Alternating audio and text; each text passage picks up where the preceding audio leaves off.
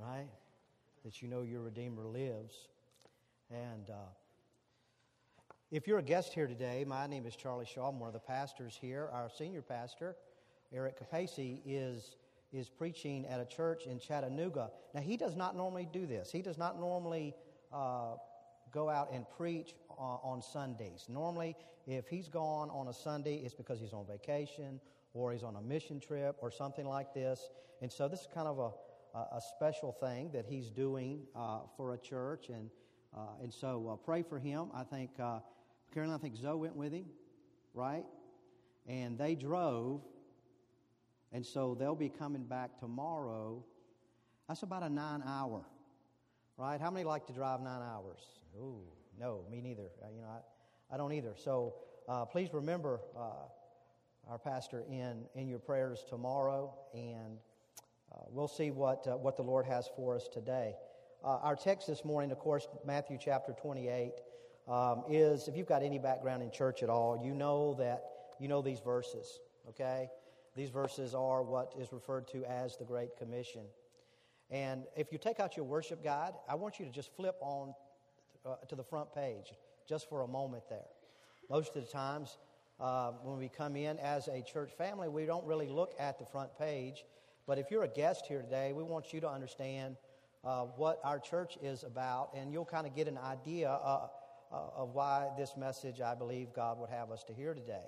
If you look on that front page, you'll see that the main vision and focus of Gospel Light as a church is to glorify God.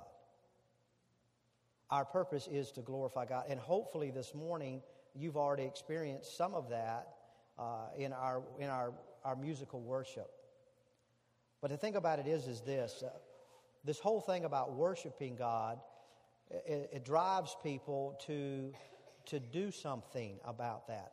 It's wonderful to hear and to sing and to experience all of these things about my Redeemer living at the cross, and sing about that and think about yourself and what God has done in your life, and how that God found you and brought you to a place of salvation.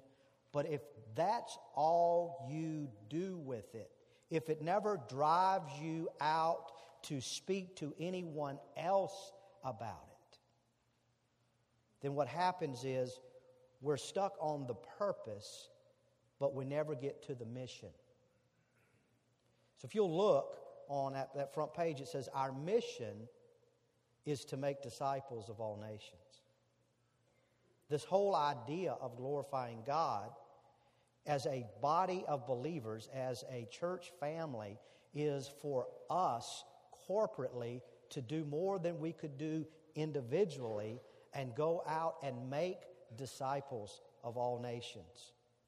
If we believe that God wrote the Bible, and I believe that, then what happens is that creates some problems for those who aren't followers of Christ, and for those who are cultural Christians. In other words, those that aren't true followers of Christ. Because one of the bigger ones, if God wrote the Bible, then really when you read the Scriptures, God looks a bit egotistical. When you think about it, our purpose is to glorify God.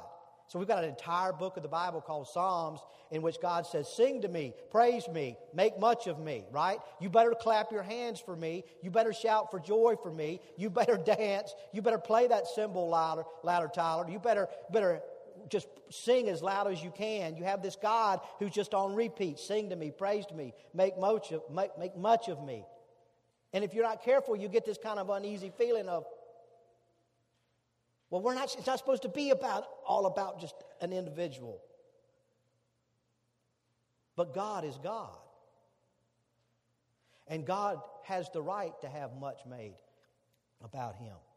In fact, C.S. Lewis, who most of you probably know from the Chronicles of Narnia, he's the guy that wrote that. He was a professor at Oxford and Cambridge.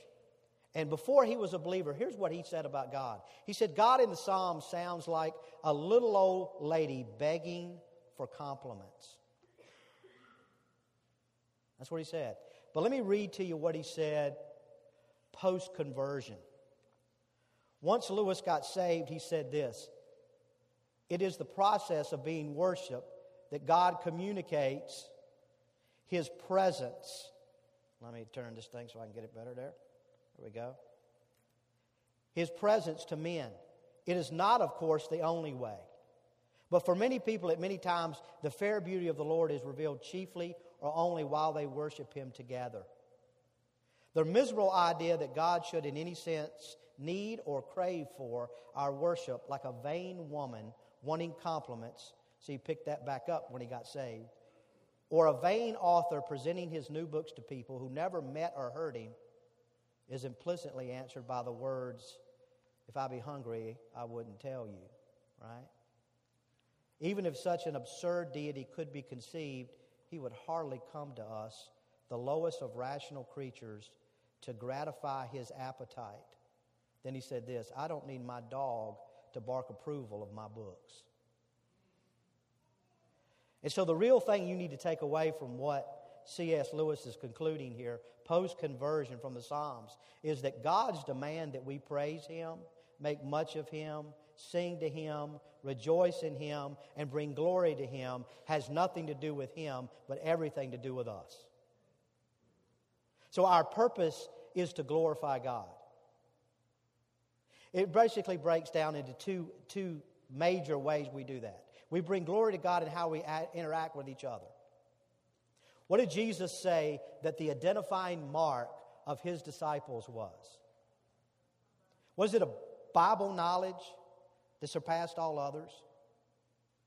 Was it ability to sing and ability to preach? Or was it all these other things? Like, no, what did He say? He said, "They'll know you that you're my disciples because you have one for another."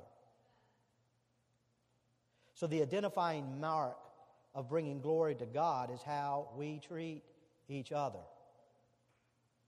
How are we doing, church? How's that identifying mark in your life? How are you treating the other members of this faith family?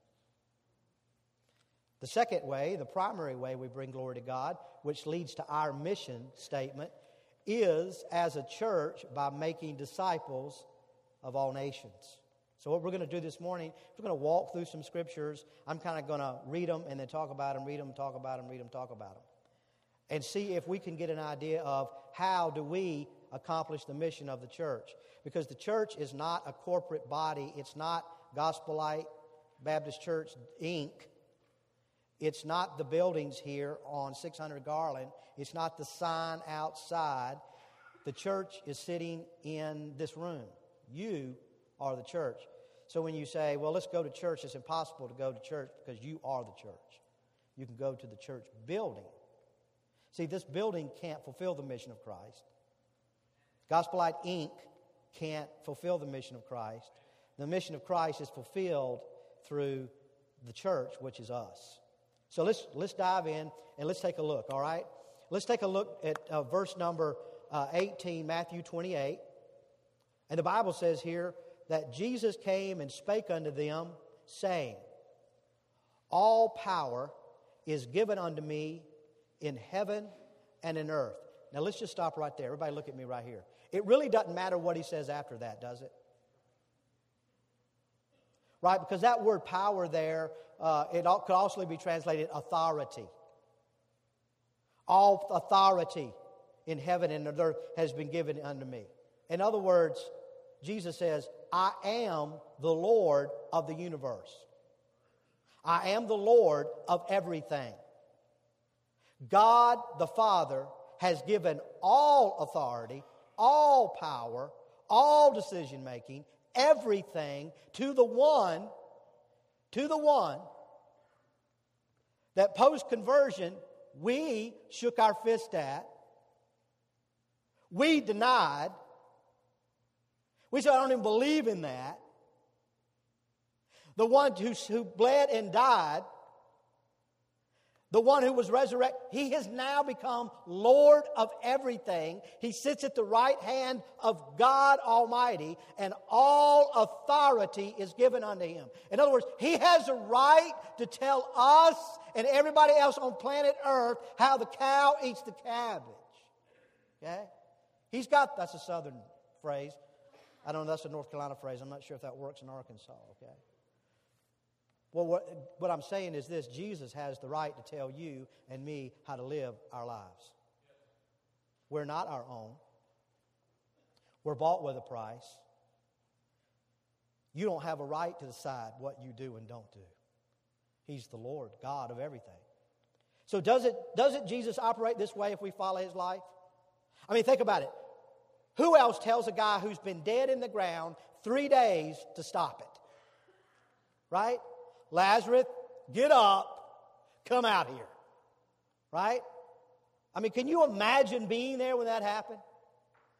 I mean, what kind of authority is that? I mean, do you know a brother that can do that? You don't, but Jesus did, right? How about rebuking the storm, right? They're in the storm, and he just says, stop. And everything just goes still. Have you ever seen anybody do that? No, but the one with all authority can do that. Government authority? Yeah, that's mine. He says, I'll use that. What about authority found in nature? Oh, yeah, that's mine. I'll do that.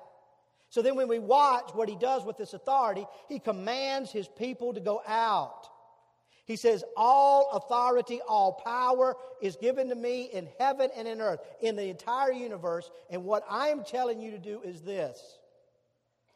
Go ye therefore and teach all nations. You see that?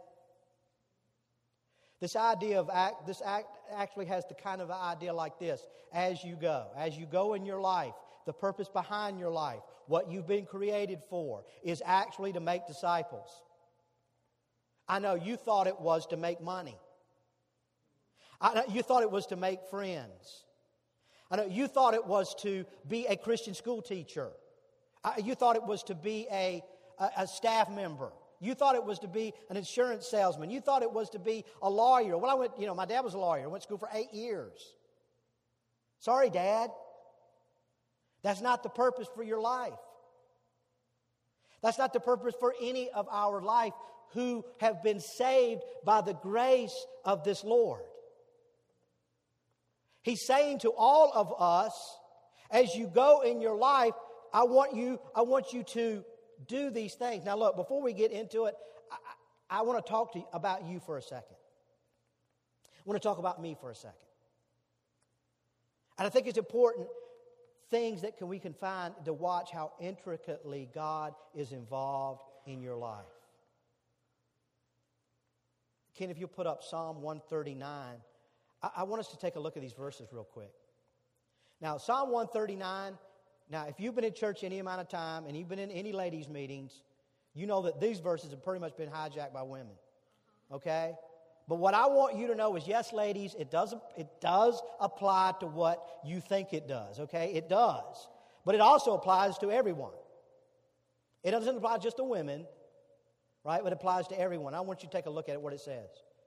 For thou hast possessed my reins. Thou hast covered me in my mother's womb. I will praise thee, for I am fearfully and wonderfully made. Marvelous are thy works, and that my soul knoweth right well. My substance was not hid from thee when I was made in secret, and curiously wrought in the lowest parts of the earth. Thine eyes did see my substance, yet being unperfect. And in thy book, all my members were written, which in continuance was fashioned, when as yet there was none of them. Now, I want you to think about this for a second. Right? I mean, the primary application here is, in the mother's womb, we're human beings. Last week was the Sanctity of Life Sunday. And we, as followers of Jesus Christ, believe that that substance is a human being. And if you kill that substance, you are murdering a human being. Now, if you're a guest here today and that offends you, I'm sorry. It's not something we came up with as followers of Christ. It's something that God, as you can see in those verses, God has laid out. It's God that says that. God says that, all right? So here's what he just said. You know, God knit you together in your mother's womb. But I think there's two kind of pieces here that we're talking about, that what God did in there, okay? One, of course, is obvious. God put together our physical form, how we're built, okay? So he did that in light of the days he has formed for us. I'll use myself as an example, okay? People come up to me and say, wow, you're short. Like I have anything to do with that. Did you get, you know, how many have been to Mooyah's burgers? You ever go there, right? You take out this little form and you check off the things you want, right? I didn't get one of those forms before I was born because I wouldn't have gone. I wouldn't have done this. I wouldn't have gone 5 foot, bald-headed, fat. I wouldn't have done that. You know, 6 foot, you know, a lot of black flowing hair, right? I wouldn't have done that. Well, I didn't get that choice, and neither did you. But God formed me this way on purpose. He formed me this way on purpose. I was out visiting one day, and I was talking to this guy. He was working on his car, Mark. Big old strapping guy, bigger than you, Jim. I mean, you know, preacher always uses Jim as like the biggest guy in the world, you know. But he was bigger than you, Jim. He was like 6'4". He's about 280. Right, he's working on this car. Well, somebody had asked me to go visit him, you know, and so I'm trying to talk to the guy, right? And he's as nervous as a cat on a hot tin roof. That's another Southern expression. That means he's really tight, right? He's really locked up. And the reason he is because I'm trying to talk to him about Jesus. He knows why I'm there. I know why I'm there. And he's nervous about that. So he's like constantly going around the car. I mean, he's just constantly getting stuff, constantly, and I'm trying to walk behind him and follow him, right? Well, one of our church members drove by, and they said, I almost stopped and just, I had to pull off the road. I was laughing so hard. I said, here's this 6'4", 280 guy, and it looks like you're chasing him, you know, and he's running from you. You know, like, what in the world? You know, and I go, okay, God did that on purpose. See, God made me 5 foot tall so that, you know, he could show, you know what, the gospel is a lot more powerful than just the size of an individual. But you get what I'm saying, right? You get what I'm saying here. Here's the second piece, I think, what God did in here. The second piece is this. I think he's talking about your aptitudes, how you were wired, how you're designed. Because everybody in here is a unique individual, right? You're a designer model. I don't care if you're a twin, right? You are a designer model. I mean, you know, snowflakes, right? Never have the same one twice. Well, guess what? There's never been a same human being twice. So you know what that means? You were designed specifically and uniquely by God. There's nobody else that ever lived or ever will live or is ever living right now that's exactly like you. So you know what that means? Hey, dude, what that means is, and I'm not just saying dude to him, that's his real name. Right? His name is Dude. So you don't have to forget his name. You say, hey, Dude, right? But here's how it works. No amount of time that I spend with God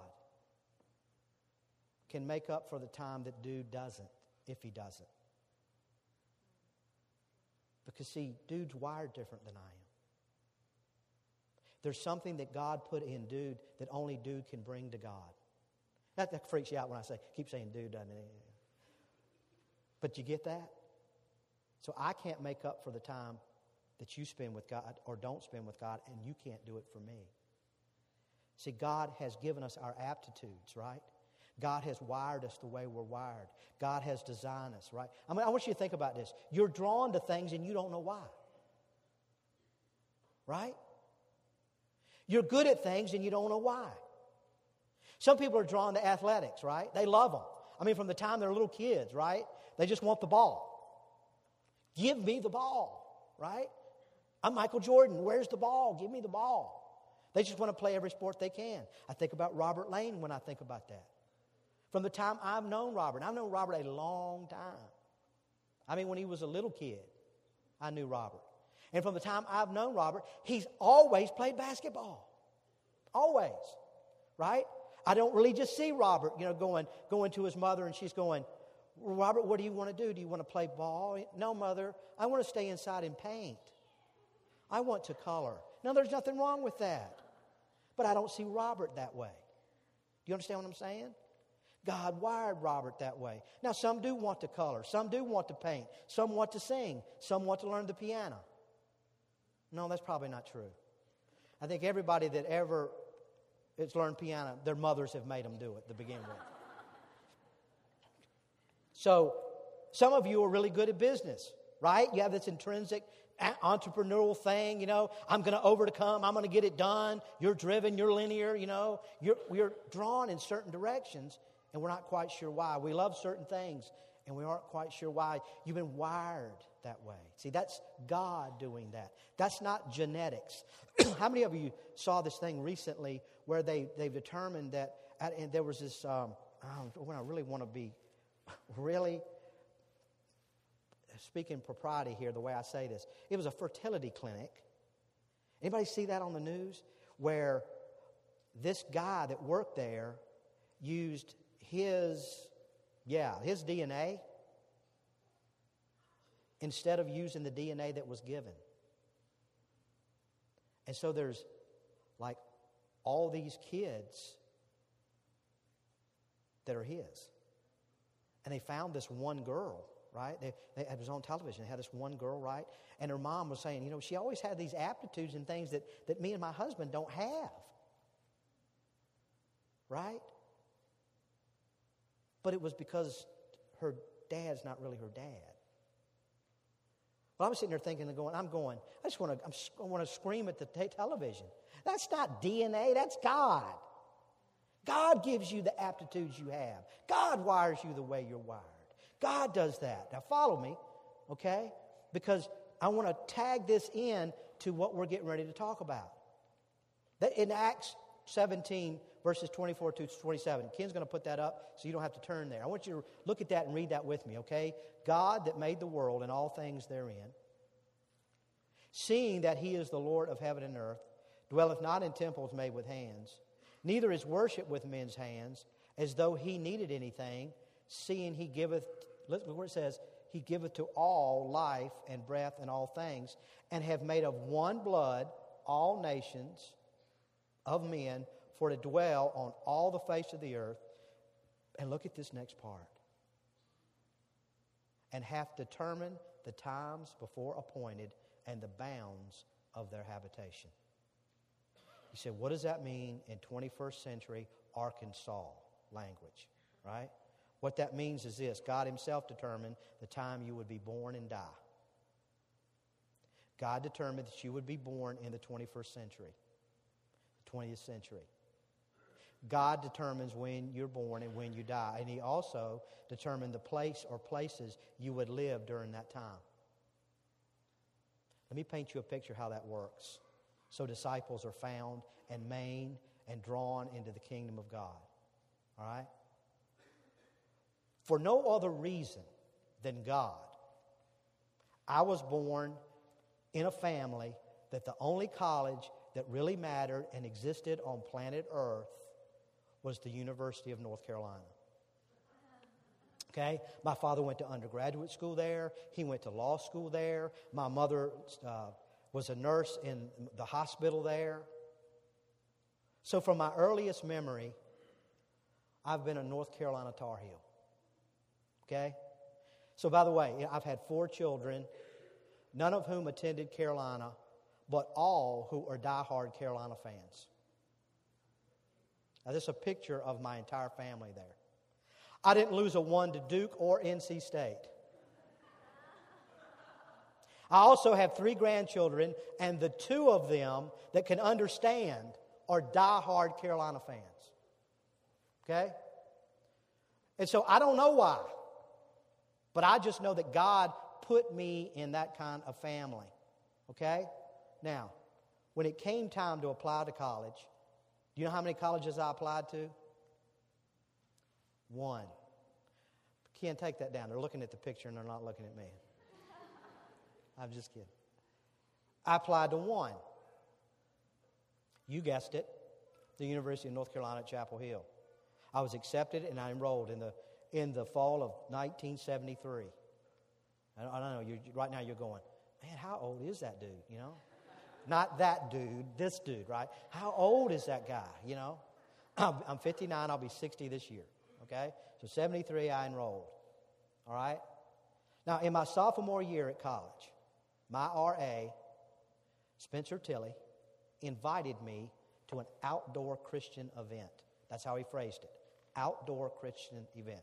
Now, you got to understand something. I wasn't raised in church. I didn't know church lingo. I'd never heard anybody even say, Jesus died on the cross for my sins. I didn't have any idea what that meant.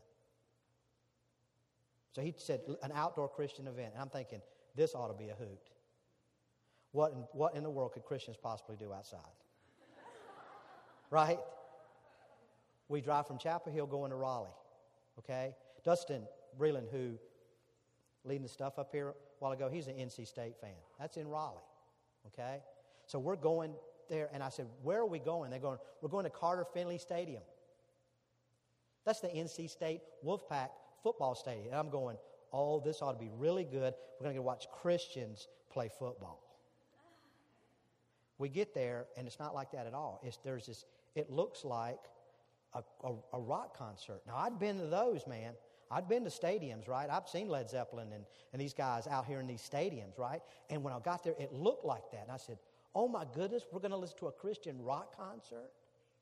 Well, what it turned out to be was Billy Graham Crusade. So you might want to criticize Billy, but don't criticize Billy around me. Don't criticize Billy around me, because the very first time I ever heard the gospel in my life was there.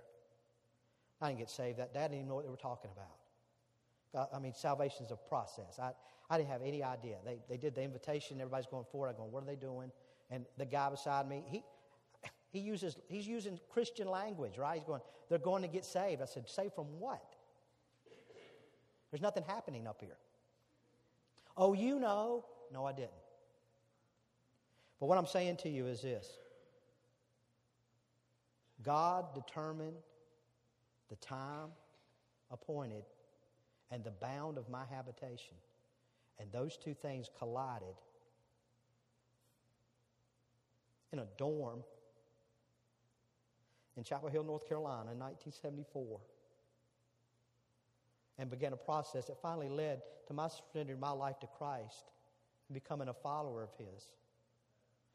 I'm standing here today and opening up the Word of God, and I'm proclaiming to you, if anything good happens in your heart in this place today, it's because an RA at the University of North Carolina saw past college dorm life and into eternity.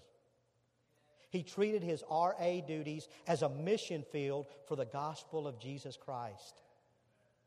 See, it brought a meaning to going to college that transcended just going to class and ball games. I want you to look at verse number 27 there. It says that they should seek the Lord if happily they might feel after Him and find Him. Let's look at the next part. Though He be not far from every one of us. Now, that does mean that, yeah, God is with around everyone. That does mean that. But more particular, here's what it means. The reason of you living in your neighborhood goes well beyond you simply living in that neighborhood. Who is in the office next to you, is in the cubicle next to you, whatever you share as a workstation, that goes monumentally beyond just work. In your outline there, I want to make this statement. What brings purpose to the workplace or your neighborhood is our understanding that we've been uniquely wired and uniquely placed. What brings purpose to the workplace and to your neighborhood is our understanding that we've been uniquely wired and uniquely placed. You live in the neighborhood you live in to reveal God to those people. You work where you work because you are to bring God to those people. God has done these things on purpose. So how does that work? Because men will seek Him and find Him because He's not far from any of us. Now, how does that work? He met me in a college dormitory. And what he meant when he said that, he's not far from any of us, is he wasn't far from me because Spencer Tilly was there. Living on the same hall, right down a few rooms. And I didn't even know God existed, but God wasn't very far from me because Spencer Tilly had the Holy Spirit of God in him, and he was there.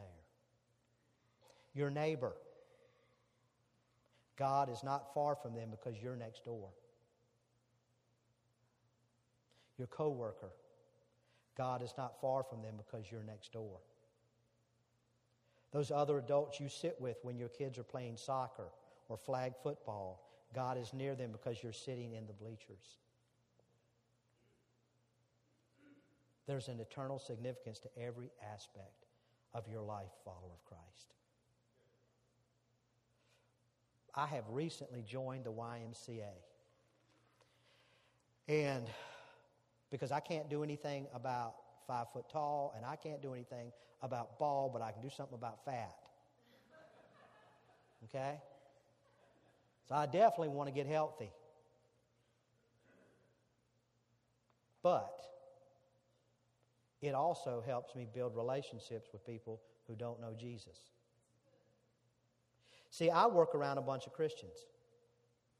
And you know what? You actually have to be a believer in Christ to be on staff here.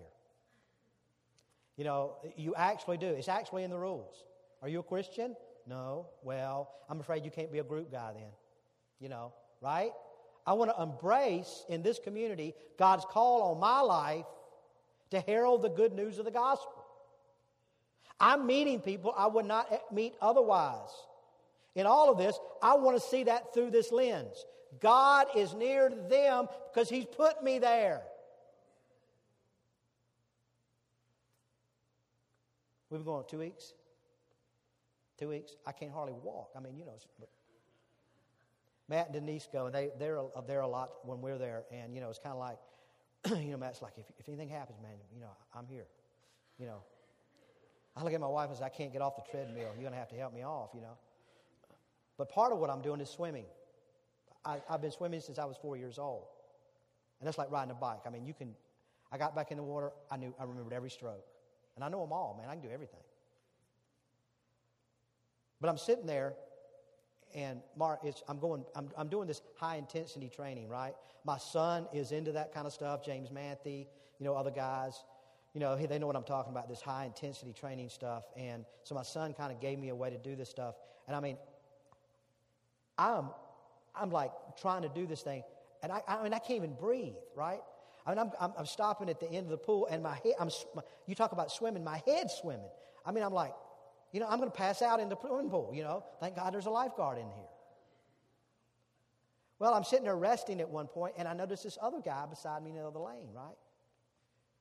Now, he's bald-headed, tall, and fat. So we've got at least two things common, right? He's looking at me, I'm looking at him. He's looking at me, I'm looking at him. He ain't saying a word, right? So I'm saying, you know what? I'm going to do what I'm teaching in my equip group. Just walk across the room, right? Just swim across the pool, you know. And so I introduced myself, Charlie, you know, Roy Wood. Some of you may know Roy. I don't know. But I introduced myself to him. After we got out of the pool, we had about a 25-minute conversation, right? Found out Roy goes on Tuesday nights, 5:30. So guess when I'm going? I'm going Tuesday nights at 5:30. Why? Yeah, to get healthy, right? But more because Roy's going to be there. And see, God has worked the time and places in my life to intercept me with Roy. All power is given unto me in heaven and earth. Go ye therefore and teach all nations. We must, write that down, we must herald the gospel to people. You must herald it. No one is ever going to look at your life and go, do you know what? You're just an upstanding citizen. I think I'll trust your God. Right? You've got to open your mouth. Let me read Romans 10 real quick to you. Romans 10:14 and 15. How then shall they call on him in whom they've not believed? And how shall they believe in him in whom they've not heard? And how shall they hear without a preacher? And how shall they preach except they be sent? As is written, how beautiful are the feet of them that preach the gospel of peace and bring good glad tidings of good things. When it says preacher there, it's not talking about staff man. It's talking about proclaimer. How many of you can speak in here? Then that's you, proclaimer, okay? You're going to eventually have to open your mouth and say it. You're going to eventually have to open your mouth and talk to people. Lifestyle evangelism only works if you get to the evangelism part, right? So how do we accomplish this mission? By making disciples through us individually living this out and corporately inviting them into our family, okay? But it doesn't stop there. It says, as you go, make disciples of all nations, but it keeps going. And it says, number two, baptizing them in the name of the Father and of the Son and of the Holy Ghost. As we proclaim, some are going to repent and believe. It's going to happen. Not everybody, but some are going to believe. And don't let the people that don't believe keep you from giving the gospel to those who will believe. I want to believe that my heralding, God is going to save. I know He's not going to save everybody, but I know He's going to save some. And I'm willing to give, sow the seed a lot so that the some can come. I didn't put that on there, but that was, it's like a rhyme right there. I was busting out on that joke. Yeah. But those He does save, we baptize. Okay? Don't need to go through a whole lot about that. We're in a Baptist church, but if you're a guest here today, let me just say this. My feel on that is this. In the South, baptism can become kind of a ritualistic, traditional idea. In other words, it's just something you do. I've talked to people before about their soul, and they say, well, I've been baptized. Like being baptized gets you to heaven. Baptism doesn't get you to heaven, right? Baptism is us publicly saying, I've died with Christ, and I've been raised with Christ to walk in newness of life, right? Person's in the water, they go under the water, that represents the death and burial. Person comes out of the water, that represents resurrection, right? And so what we're saying there is a public thing. And baptism is important. Baptism is one of the two ordinances in the Baptist church, in any church. Lord's Supper, man, we're dogmatic about that. Somebody comes in, how many times y'all do the Lord's Supper, right? But baptism is an ordinance just like that. Let me just say something to brothers and sisters in here that are pushing that baptism thing down the timeline. Let me just tell you, you are living in disobedience. You are living in disobedience. If you've become a follower of Jesus Christ, if you have trusted Him as your Savior and you've become a follower and you've not been scripturally baptized, you are living in disobedience. Don't do that. Baptism is important to God. It's one of the greatest celebrations of those who've come to know Christ. It's a great picture of that we've died as far as God is concerned, right? Charlie Shaw is dead. The one who partied like he did back in the day. I don't need to worry about that guy. In the eyes of God, he's dead. The one who struggled, I don't have to worry about that. Paying for that. That cat is gone. He's dead. The one who even now is fighting in my life about different things and sins and things that go on in my life, that guy is dead. I died with Christ. When Christ died on the cross, He took all of my sin, all of my wickedness, all of my unrighteousness, all of my wandering, all my doubts, all my fears. They went in the ground with Jesus. And that's what baptism shows. It shows I've died with Christ. And then when you get to that resurrection part, thank God we don't just hold them underwater for 5 minutes, you know what I'm saying. But when you get to that resurrection part, I now get to celebrate what He's given me in this new life.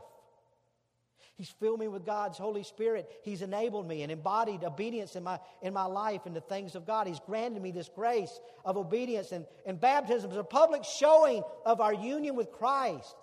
It's not to be taken lightly. It's important. It's a huge thing. It's one of the things that when Jesus did it, God literally spoke from heaven audibly and people heard Him.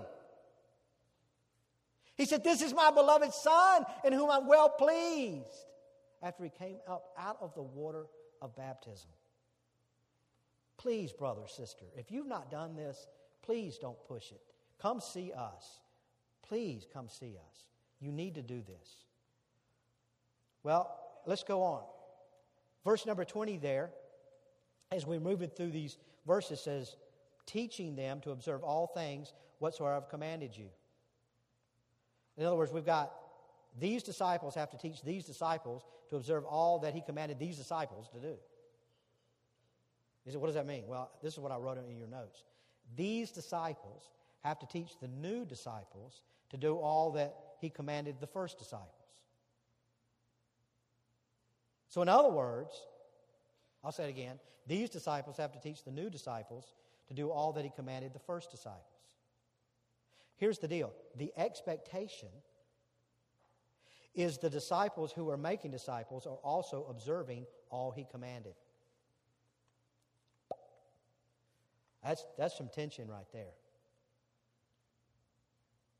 The expectation is disciples who are making disciples are also observing all that he commanded.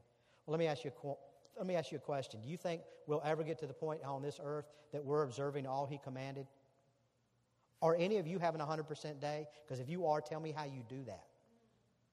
Right?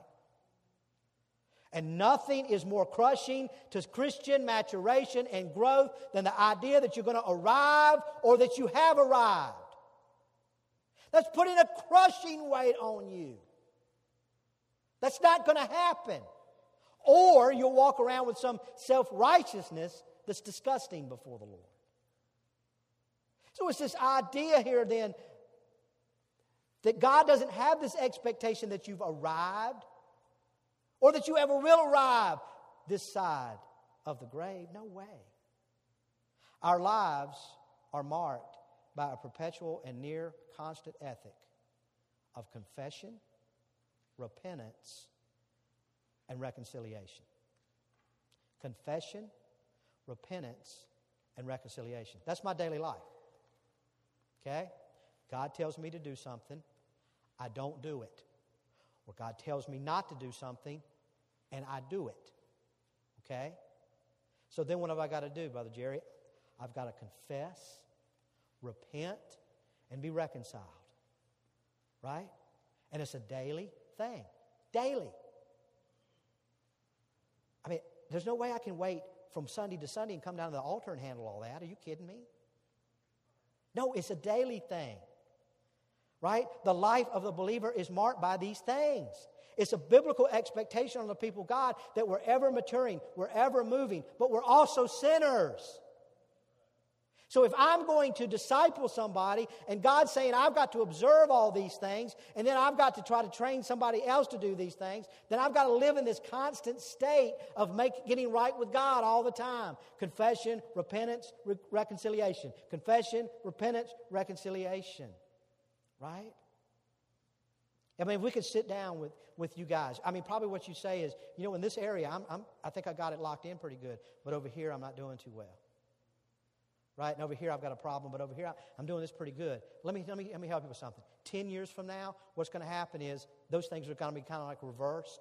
I mean, you're going to be doing really good with those things. You're not going to be doing so good with those things. And God is going to have revealed some things else you've got to surrender.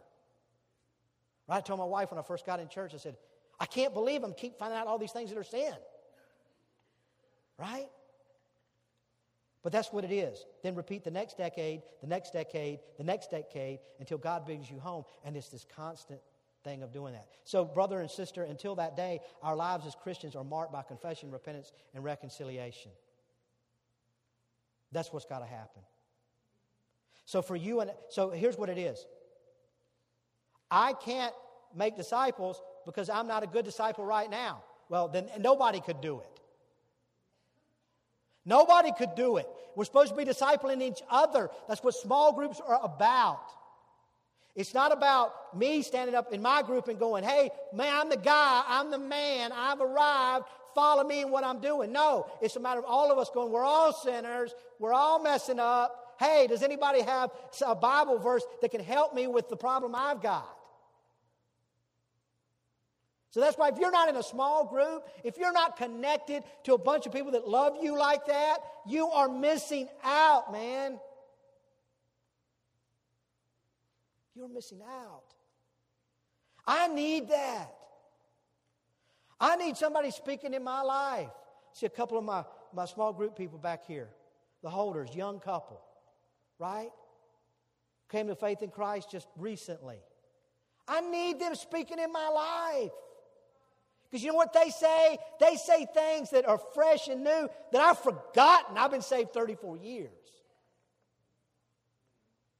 So this whole thing about making disciples, right? So you've got this rhythm in the Scripture that God's expecting that you and I are maturing. Right? You've got, it's not at this moment you've arrived and you're nailing it and you've got it all together. Right? It's the expectations we're moving that way. Doesn't that make you feel better? It does me. I'm moving that way. So, to be a disciple of Jesus Christ means to be a follower of, not converts, but disciples, right?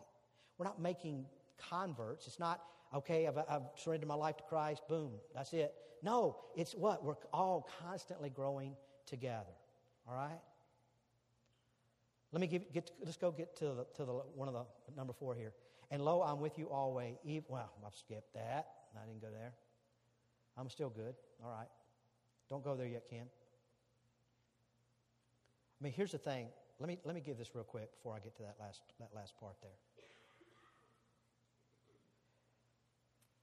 Here's the thing. God wants us all to be involved in the discipling of everyone all at one time. Because, again, you're uniquely wired. You're uniquely designed. You bring things to each other that nobody else has. We all need each other. Okay? Let's go to number 4. And lo, I'm with you always, even until the end of the world. Amen. Okay? I love that part there. I love that part. Man, did I skip one? Ken, did I skip something? Okay. I love that part there. Because here's what's the deal. At every point of this whole thing about going, baptizing, teaching, doing all of that, at every point along that line, I feel my flesh flaring up. Okay? And it's like, as you go make disciples, that involves proclamation, right? So it's kind of like, man, I'm trying to share the gospel with anybody I can share the gospel with, but I've never gotten over that initial, I'd rather be cool, which is really comical for a 59-year-old man. I mean, you know. But so what ends up happening is I get to into this ethic of confession, repentance, and reconciliation every time this thing rubs against me, right? Because Jesus is with me. He says, lo, I'm with you always, right? Because Jesus is with me. So what happens is this. I know my theology is saying to me, God has put you in this situation. God has brought these people across your path, right? The time, the place, it's all boom, boom. And then in me, I'm like, oh, no, man, you know what? I can't do this, right? Because I'm locked up. Let me give you an example. I'm gonna call this lady's name Kim. That's not her name, but I'm going to call her Kim. I go Tuesday night, 5:30, see Roy, right? I'm going to swim, too, but I'm going to see Roy. Keep that conversation going. Well, I get there, and they've got this class going on. Well, see, before I'd gotten there later, the class had finished, but I got this class going on. And so I'm sitting there, well, I'm just going to wait for Roy. So I'm sitting down. Well, I'm sitting down in this chair. I've got my Carolina hoodie on, okay, bright Carolina blue, man. It's got the big old Carolina across there, you know. And I'm sitting there, right? And I'm just kind of vegging out, waiting on Roy. I see this lady walk in. All right, dressed to the nines.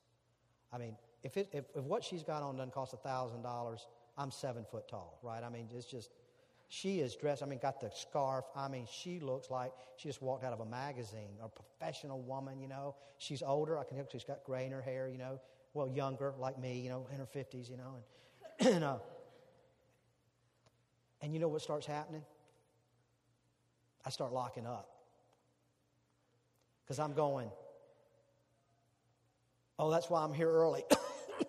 That's why I'm here early, right? God is going to bring this, I'm supposed to speak to this woman, right? And so I'm locking up in here, and I'm thinking, oh, well, you know, my theology's cranking on me, and I'm going, you know, place, yeah, time, yeah. You know, oh, but she's not interested. She doesn't really want to hear this. You know, she hasn't even looked my way. She doesn't even know I exist. I'm wrestling with this thing. I know I'm wrestling, you know, and then she comes up and she goes, and I'm thinking, I mean, how do I just say, just, you know, hello, how are you? Can I talk to you about Jesus? You know, I'm sitting there in sweatpants and a Carolina hoodie with flip-flops, you know. Here's what happens. She stops dead in front of me. I'm sitting there. She's walking along. She stops dead in front of me and goes, go Heels? I go, yeah, absolutely. Tar Heels, go Heels. That's what we say in North Carolina, okay? I said, yeah, absolutely. She said, I went to school in Furman in South Carolina, right? And I'm going, so she starts this conversation back and forth, right? So then I'm going, okay, yeah, now I'm in it, man. I'm talking, you know, and da-da-da-da-da-da-da-da-da. Now, I don't know how you do this, right? But this works for me. Probably wouldn't work for you, but it works for me every time, right? She's talking along, and I said, well, what do? You know, what brought y'all here? You know, what brought y'all to Arkansas, you know, from South Carolina? She tells me the whole story, right? And then she asked me, what did she ask me, class? I've got a Carolina shirt on. I went to the University of North Carolina. She goes, what brought you here from North Carolina? I win. I win. I win. You know why I win? Because my answer is always the same. I say the same thing. I said, I know. Nobody in their right mind would move from North Carolina to Arkansas. It would have to be divine. And she's like, you know, I said, and it was. And she went. I said, God told me to come. I said, I'm one of the pastors down at Gospel Light. So, right? So, what's this thing look like to you? Well, I won't tell you the whole story, but she got kind of tight, right? So I kind of did some different things and relieved her tension because it's kind of awkward there. You know, she doesn't know what to say at that point. You know, she's like, okay, right? So I have to kind of carry the ball a little bit. What I'm telling you, though, is this. That's every time for me.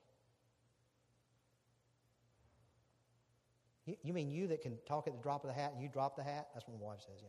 And you start talking? Yes. But to talk about Jesus in society, right? It's this whole thing. But here's the thing, folks. I've got to do that. How can I encourage the people like you to go out and talk boldly if I'm living like a coward? Right? Here's what I want to tell you. Point number 4 there. In your neighborhood, concerning your neighbors, Jesus is there. It's not you. In your workplace, Jesus is there. He's not abandoned us to do this on our own. I know that's not up there, but that's in your neighborhood, concerning your neighbors, Jesus is there. In your workplace, Jesus is there. He has not abandoned us to do this on his own. So let's do this. Let's herald the good news of the gospel of Jesus Christ. Open our mouths. Let's talk to people that way. Okay? Let's see who he'll draw to himself. Let's baptize those who repent and believe. Let's walk in the ongoing ethic of confession, repentance, and reconciliation. Let's disciple others to do the same thing. That's why you're born. That's why you're saved. That's why you're attached to this church. That's the purpose for our lives. That's the mission of the body of believers here. Let's pray. Father.